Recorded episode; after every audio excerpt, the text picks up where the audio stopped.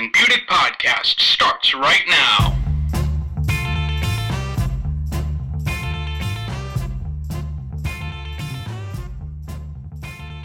Back to another edition of the Asman and Budick podcast. I'm Dan Budick, joined alongside, as always, by Jake Asman. Jake, special show today. We're going to be joined by John Jastremski of WFAN and CBS Sports Radio. John's a Syracuse alum, so we're going to talk March Madness, Syracuse, the wacky season they've had up and down, and we're also going to talk Jet Giant offseason and the biggest news around here in New York basketball, Phil Jackson, the new president of basketball operations for the New York Knicks. Big news surrounding the sporting world. Of course, March Madness being the biggest national story. Tournament starting up. We got to get to it all with John Jastremski. And those who don't know John Jastremski, he's one of the best up and coming talents in all of sports talk radio out there. He got to start from winning the Fantasy Phenom contest uh, through WFAN, and he's had the job ever since on WFAN and of course on CBS Sports Talk Radio. So we gotta get to it all with John. He was nice enough to give us time, and we're going to get to it right now with John Jastremski. Right after the break. John Jastremski coming right up. You are listening to the Asman and Budick podcast on ICTV.org and on iTunes. One shot. We have on the line now John Jastremski of WFAN and CBS Radio. John's a prominent host in the city. JJ After Dark, JJ as you know. Dark. John, so thanks so much for coming on. Guys, my pleasure. Anything for a couple of Ithaca kids, you know. My uh, sister actually graduated from that fine institution. Really? Oh, I knew you were a that, that is correct. Yeah, she graduated. I want to say last year. So, uh, oh, wow. you know, anything for a couple of Ithaca kids, no question. Well, thanks again, John. And yeah, we're going to start off a little March Madness. We're going to start off Louisville. You surprise our four seed? I don't think there's any question, guys. Now, listen, I don't think Louisville, considering the body of work was good enough to be a number one seed. They did not beat enough quality opponents. They were not nearly as prolific as they should have been throughout the course of the regular season. So look, I wouldn't have given Louisville a number one seed, but did I certainly look at the bracket on Sunday and was I surprised that they fell all the way to a four line? Oh, there's no doubt about it. And listen, I think there's no question about it. When you look at Louisville as a whole, you have them as one of the big favorites to win the tournament. And when they're going to be seated as a number four, that's when you know the tournament committee got it wrong. Yep. Now, John, I know you are obviously a Syracuse graduate. You were big on the 'Cuse all year. I follow you on Twitter. I see the the tweets, the Instagram, the, you know, the whole thing, as Steve Somers would say. But I got to ask you, are you, uh, you know, what is your expectations for Syracuse at this tournament? They went from number one and they finished as only a three seed heading into the tournament. Well, listen, guys, they are not playing big time basketball. And you look at the magical ways they were able to go out there and win games earlier in the season. It's almost as if the basketball gods over the last two or three weeks they've evened up the score because the 'Cuse has fallen short in a lot of close games that they were winning earlier in the year. Now, can Syracuse go on a deep run? I don't think there's any question. They have a big time point guard. They have a great defense with the 2 3 zone that is going to help them once they escape conference play, once they get into an NCAA type bracket like they're going to be in here. And it helps that they're playing the first two games in Buffalo, which is essentially going to be a home court for the 'Cuse. But Syracuse lost five out of seven down the stretch. They're struggling to score the basketball. Let me put it this way, guys. I wouldn't be surprised if Syracuse got knocked out round one or round two. Really? Wouldn't surprise me in the least bit. That all being said, if we're sitting here next weekend and Syracuse is, let's say, in the Elite Eight of the Final Four, I also wouldn't be surprised. I think they are one of those teams that could go a variety of different ways. And the question I have, are they going to be able to find secondary scoring besides Ennis and besides CJ Fair? If they can get that secondary scoring, they can make a deep run in this dance. If they don't, they could be bounced quickly. Well, you talked about losing five out of the last seven games. You know, prior to that, on the big streak, those close games against Pittsburgh. Were you worried as a guy, a Syracuse grad, guy who watches the team often? Were you worried that maybe they were going to slump down the stretch and fall? You know, in the standings. Honestly, no, guys. I'm going to be honest. I was just marveling at the way this team was finding ways to win games, and I figured, listen, I was never one of these people that thought Syracuse was going to run the table and go undefeated. I figured in the ACC sooner rather than later, even after starting off the year 25 and 0, I figured they'd lose a game, they'd be okay, they'd right the ship. But they really struggled. Losing to teams like Boston College and Georgia Tech, those are terrible basketball teams. And when you lose to those type of teams at home, that to me shows you that maybe something is not right when it comes to the Orange. I think that's what it came down to. When I saw those performances back to back, you look at Georgia Tech, you look at Boston College, that's what really got me very much raving the sound of alarm, waving the red flag when it comes to 'Cuse. Now, John, looking at the rest of this tournament, do you have a couple of sleeper teams in mind that you think can maybe surprise people and go on a bit of a run in this tournament? Yeah, I do. Listen, I think when you look at this tournament as a whole, guys, the one bracket or region you are not going to look for a sleeper team would be the Midwest because Wichita State, you want to talk about a team that's certainly got the short end of the stick. Oh my if God! they're going yeah, undefeated, absolutely. to have, I mean, guys, to have Duke, Michigan, Louisville all in your bracket, and pos- and I don't even like Kentucky at all this year, but to have Kentucky possibly in eight nine games, that is not easy in the least bit. So in the Midwest, I don't really have a sleeper. To me, without question, the weakest bracket or the weakest region is the West. I've said all year I'm not enamored with Arizona. You take away Brandon Ashley, that's just a much different team. So I would not be shocked at all if you're looking at a team that's like a four or six or a seven coming out of the West. Because look at one, two, three. Yeah. Arizona, I'm not enamored with them. Wisconsin, name me the last time a Wisconsin team has ever done anything of circumstance here in the NCAA tournament. I don't like them in the least bit. And Creighton, guys, is not any good. I saw Creighton at Madison Square Garden. If they run into an athletic team, they're going to get run out of the gym. And I think Baylor is going to be a really brutal matchup for them in the second round, assuming, of course, Baylor can go out there and beat Nebraska. To me, I would not be shocked if Baylor or Oklahoma State, who is the nine seed, ends up making the Final Four out of the West. So as far as my sleepers, I think that's where you're going to find the deepest of sleepers out in that West region. All right, JJ, you transition us per, uh, perfectly. Your final four. Are you the type of guy that changes it up to the last minute, or you lock it in when the brackets release on Sunday, and that's your final four? Um, depends on the year. This Okay. year, I actually have been pretty steadfast about it. Where I was watching the selection show, and I'm thinking to myself, there's a couple of different ways I could go. In the South region, I felt very good about Florida. I think Florida is going to get to the Final Four. I think they have been in the Elite Eight the last three years. They got a lot of veteran players on that team. I think Florida gets to the Final Four. I think Louisville gets to the Final Four. I like them over Duke in the Elite Eight. I wanted to pick Wichita State really badly to get to a Final Four this year, guys. I really Yep. did, but I just couldn't do it in that in that Midwest region. It was just way too good. So I have Louisville getting to the Final Four. Then in the East region, this is where I'm going to probably get a little, I guess, a little bit off the cusp, a little bit off the wagon, if you will.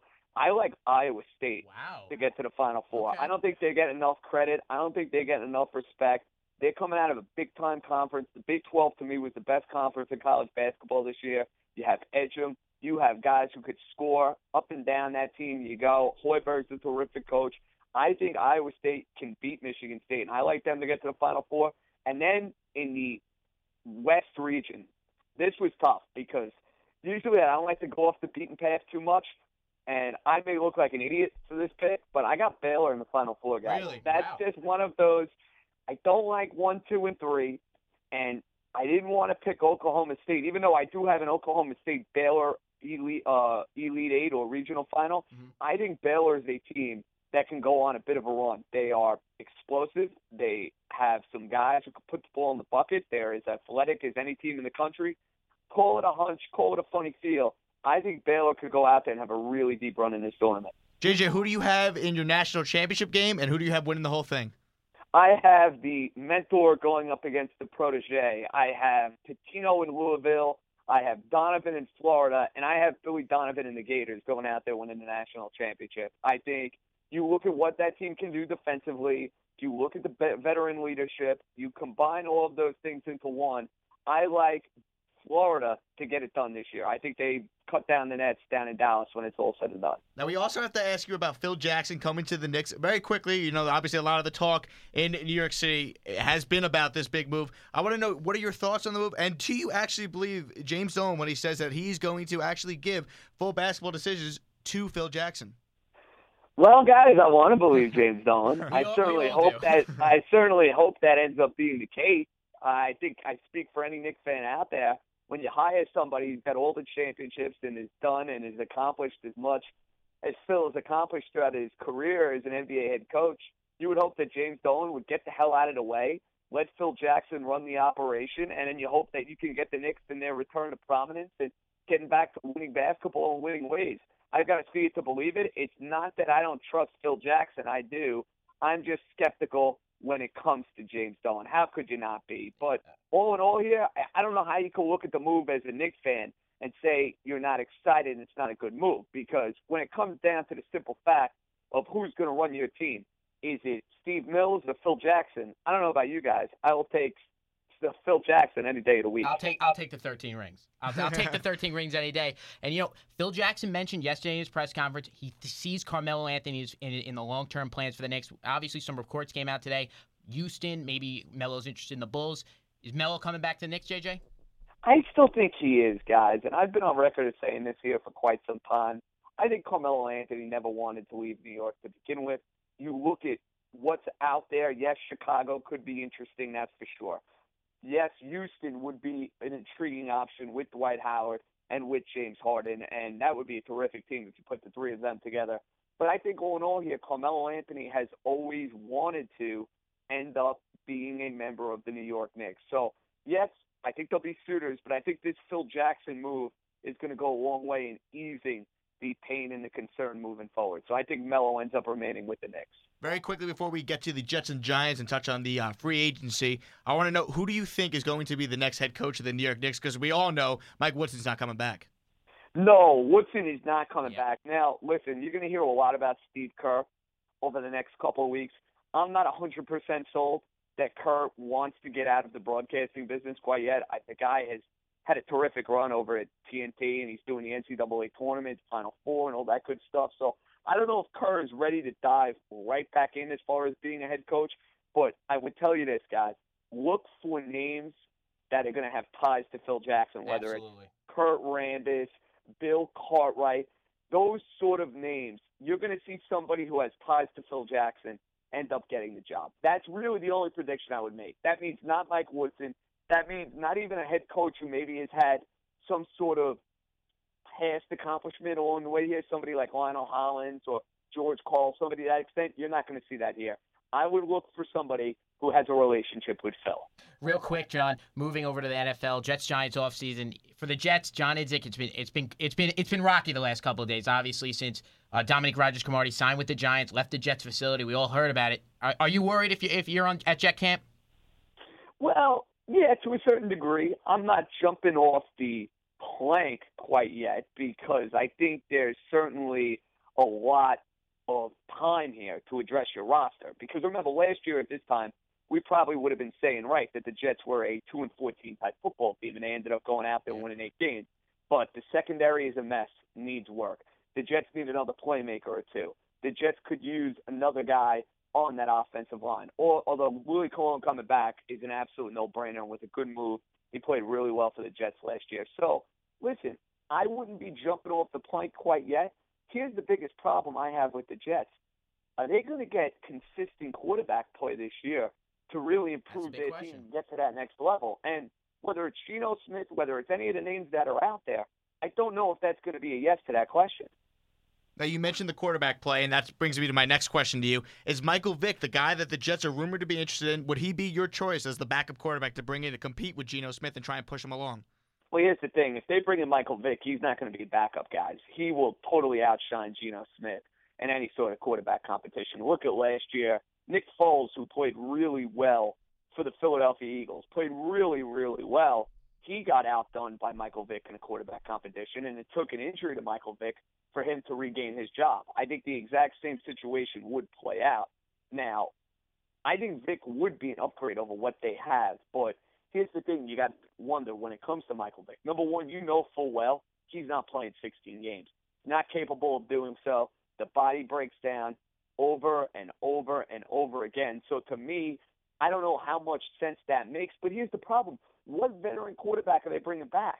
You don't want Mark Sanchez on this team. I'm sorry. You cannot bring Mark Sanchez back onto this team. Maybe you make a run at Matt Schaub. Maybe you make a run at Shaun Hill. I don't know what veteran quarterback is out there where you say to yourself, he can push Geno Smith and he can legitimately play. That is where I think the Jets run into a bit of a problem here. And that's why I think almost by default, maybe Michael Vick is the best option you have. Well, that's the thing. I know the Jet. You know they want Geno Smith to be the quarterback of the team. Is bringing in a Michael Vick necessarily the best thing for Geno Smith? I mean, I think you know, like you mentioned, there's really not a guy out there that they could bring in a veteran just to push him. Schaub's not going to want to do it. Vick's not going to want to do it. I, I think Mike Sims might end up being the backup. I don't know if they're going to go out and bring in Michael Vick, especially because they want Geno Smith to be the starter. We know John Idzik went out, drafted him in the second. They want Geno Smith to be the quarterback. I don't know what they're going to do at quarterback.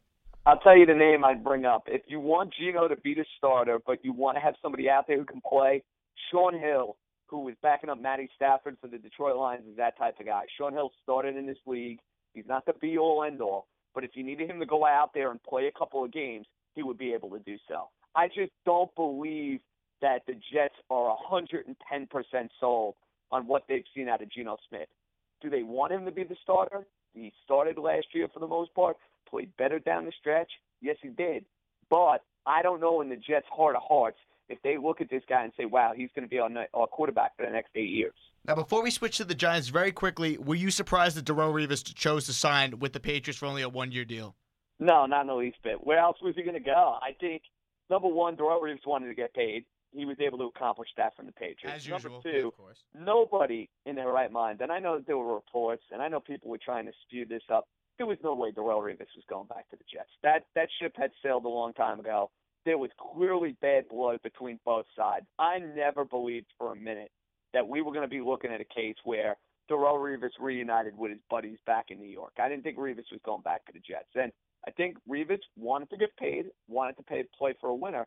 Gets both of those with the Patriots. Now, obviously, less cap room moving over to, to the other team at, at plays at MetLife Stadium, the Giants. Less cap room. They've done a lot this offseason. What do you like the Giants have done so far?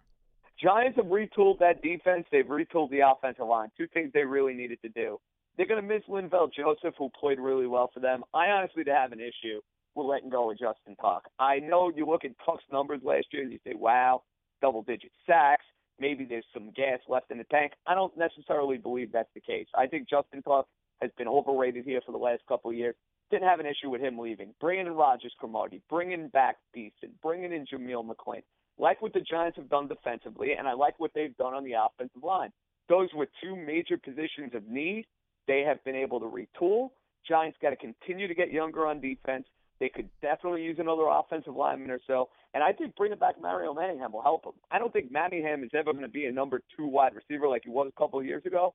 But you put him in the slot, Victor Cruz, Randle, Jernigan, Manningham, I think the Giants offensively will have weapons at their disposal. And you hope Eli Manning can go out there and play better football because, guys, he stunk last year. Let's let's call it like we see it. It was awful. You couldn't make any excuse in the book, and I know that the offensive line was not great and the running game was not great. And you bring in Rashad Jennings, that's certainly going to help. But Eli Manning played dreadful football, really, for the last year and a half, and that's got to change if the Giants are going to get back to the postseason, back to winning ways. Well, you mentioned the key for the Giants. Of course, it always comes down to the quarterback, the two-time Super Bowl MVP that's been doing it for them for hmm. you know the, how many years Eli's been in New York, right? Is Eli Manning the key to this Giants team going forward? We all know the NFL is contingent on the quarterback play, but the Giants have a very the Giants are clearly you know going for it now. Is Eli Manning going to have a much better season than he had a year ago? I mean, he was as you just said, he was awful a year ago. Guys, he can't be any worse. Honestly, he cannot be any worse. Look at the numbers. Look at the way he's played. Honestly, he cannot go out there and give you a worse effort. I wouldn't expect that in the least bit. Is he going to be able to have the year he had in 2011 when the Giants went out and won a Super Bowl? That, I think, remains to be seen. I have no idea if he's capable of doing that anymore at this stage in his career, but I would say he will play better than he did a year ago. I'm fairly confident to say that. John, I mean, this is this. Do you think this is the quarterback that Eli Manning is? Obviously, we've seen great things out of him, but I mean, he's not. Do you think he's going to be able to get back to that, that that elite level that he played at three years ago when they won a Super Bowl? Guys, that's a million dollar question. I think he can go back to being a very solid NFL quarterback. Can he have the type of year he had in 2011? I'm skeptical. I really am because here's the thing with Eli Manning. We know he rises to the occasion. We know when the money's on the line, he'll go out there more often than not, make big throws, make big plays. But he's a turnover prone quarterback. You're going to have to live with that. He's a guy who's going to go out there and make some mistakes. You're going to have to live with that. And later in the career, maybe the arm strength diminishes a little bit. Maybe this happens. Maybe that happens. Happens to a lot of great quarterbacks over the years. So to me, I'm very curious to see how he is going to play moving forward. But I'll say this: he's a prideful guy. He's not 40 years old, quite you know, right in here and now. So I would expect him to play much better next season. I think he will have a bounce back year. How much of a bounce back year? We're going to find out. John, thanks so much for joining us. That's John Jastremski of uh, WFAN, and of course at CBS Sports Radio. Thanks so much for coming on, John. Thanks, John. Guys, my pleasure. Appreciate it. We'll do it again soon. Good luck, all Absolutely. right? Thank you. You for listening to the Asman and Budick podcast. Make sure you go onto iTunes and subscribe to the show.